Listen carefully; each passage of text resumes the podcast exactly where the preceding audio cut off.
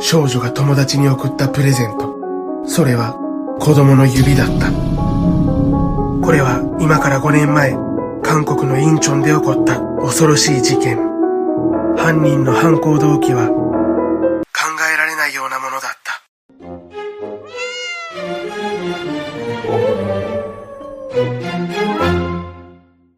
皆さんどうも、キキョウと申します。つい先日 YouTube の登録者も2万人を超えることができました。ありがとうございます。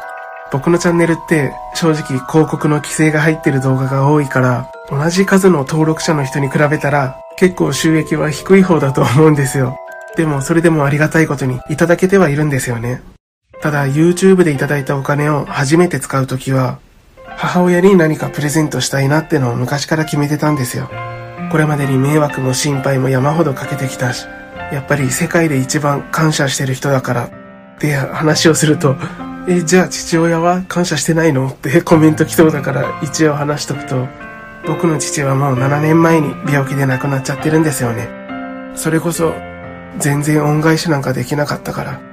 その分も母親にはいっぱい恩返ししたいなって思ってて、そこでみんなに何をプレゼントしたらいいか聞きたいなと思ってさ、いや知らんがなって思うかもしれないけど、よかったらコメントでアドバイスをください。ちなみに母親はこの立ち入り禁止のチャンネルは知りません。僕が前にやってた登録者80人くらいのチャンネルしか知らないから、今度また田舎に帰って直接会った時に僕には大切な友達が2万人もできたよって自慢したいと思います。ということでそろそろ本編に戻ります。今回紹介するのは韓国のインチョンで起こったとある恐ろしい事件。犯人は二人の少女でした。キムとパク。2017年1月、ネットのとあるサイトで二人の少女が出会った。一人は当時16歳のキム。彼女は高校を退学して退屈な毎日を送っていた。そしてもう一人がキムより二つ年上で18歳のパク。彼女もまた暇を持て余していたのだ。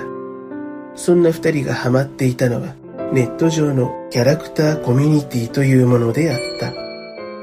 これは自分の分身となるアバターを作り、それぞれのコミュニティごとにある設定やテーマ、世界観に浸り楽しむというものだった。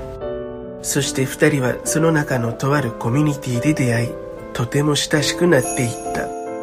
彼女たちがいたコミュニティのテーマ、それは殺人についてだった。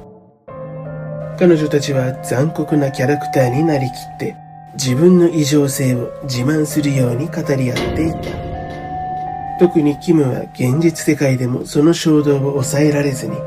小動物を殺して解体したりしていたという。パクはそんなキムに対し残忍な性格の J と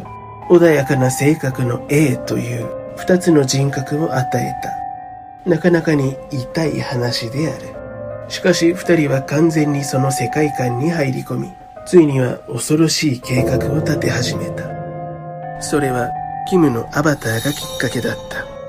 というのも彼女は手の指が欠損しているアバターを使用していたのだが、二人はその足りない指を実際の人間を襲って補うことにしたのだ。そしてこの嘘のような恐ろしい計画は、この2ヶ月後、現実のものとなる。2017年3月29日、二人は初めて会う約束をしていたのだが、会った時に指をプレゼントしたかったキムは、この日の午前中、あの計画を実行することにした。パクもそのことを知っており、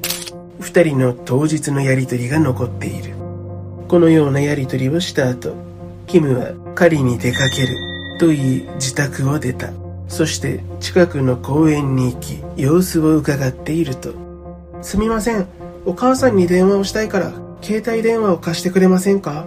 小さな女の子がキムに話しかけてきたのだ。するとこのチャンスを逃すまいと彼女は携帯の充電がないから自分の家に来るように誘った。そして女の子を自宅に連れ込むと携帯の充電コードで首を絞めて殺害したのだったなんとその時のキムとパクのやりとりも二人のメッセージアプリには残っていた。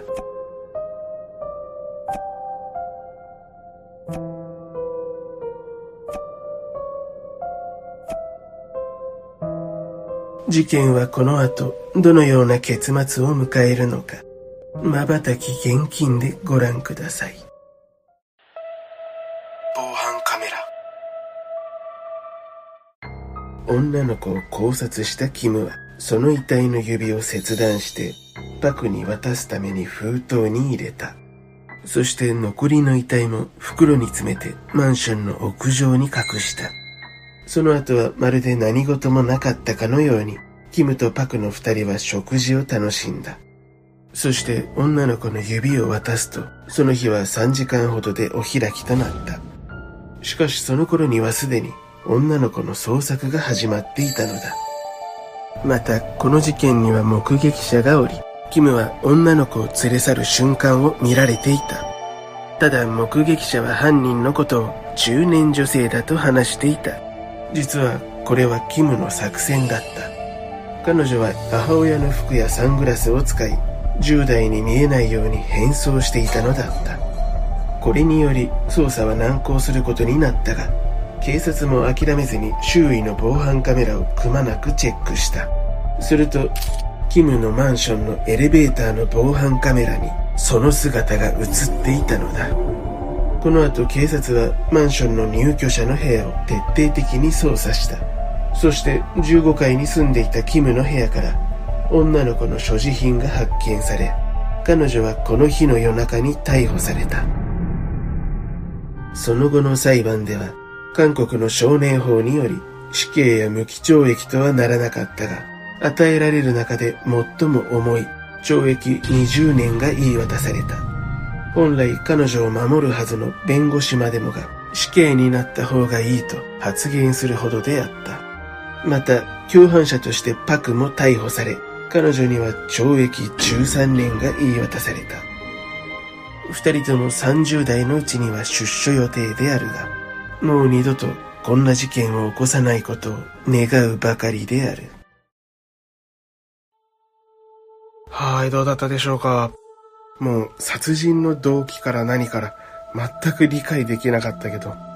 こういうのを見ると子供にネットを使わせることの怖さを感じるよね。まあでもネットが悪いわけじゃないもんね。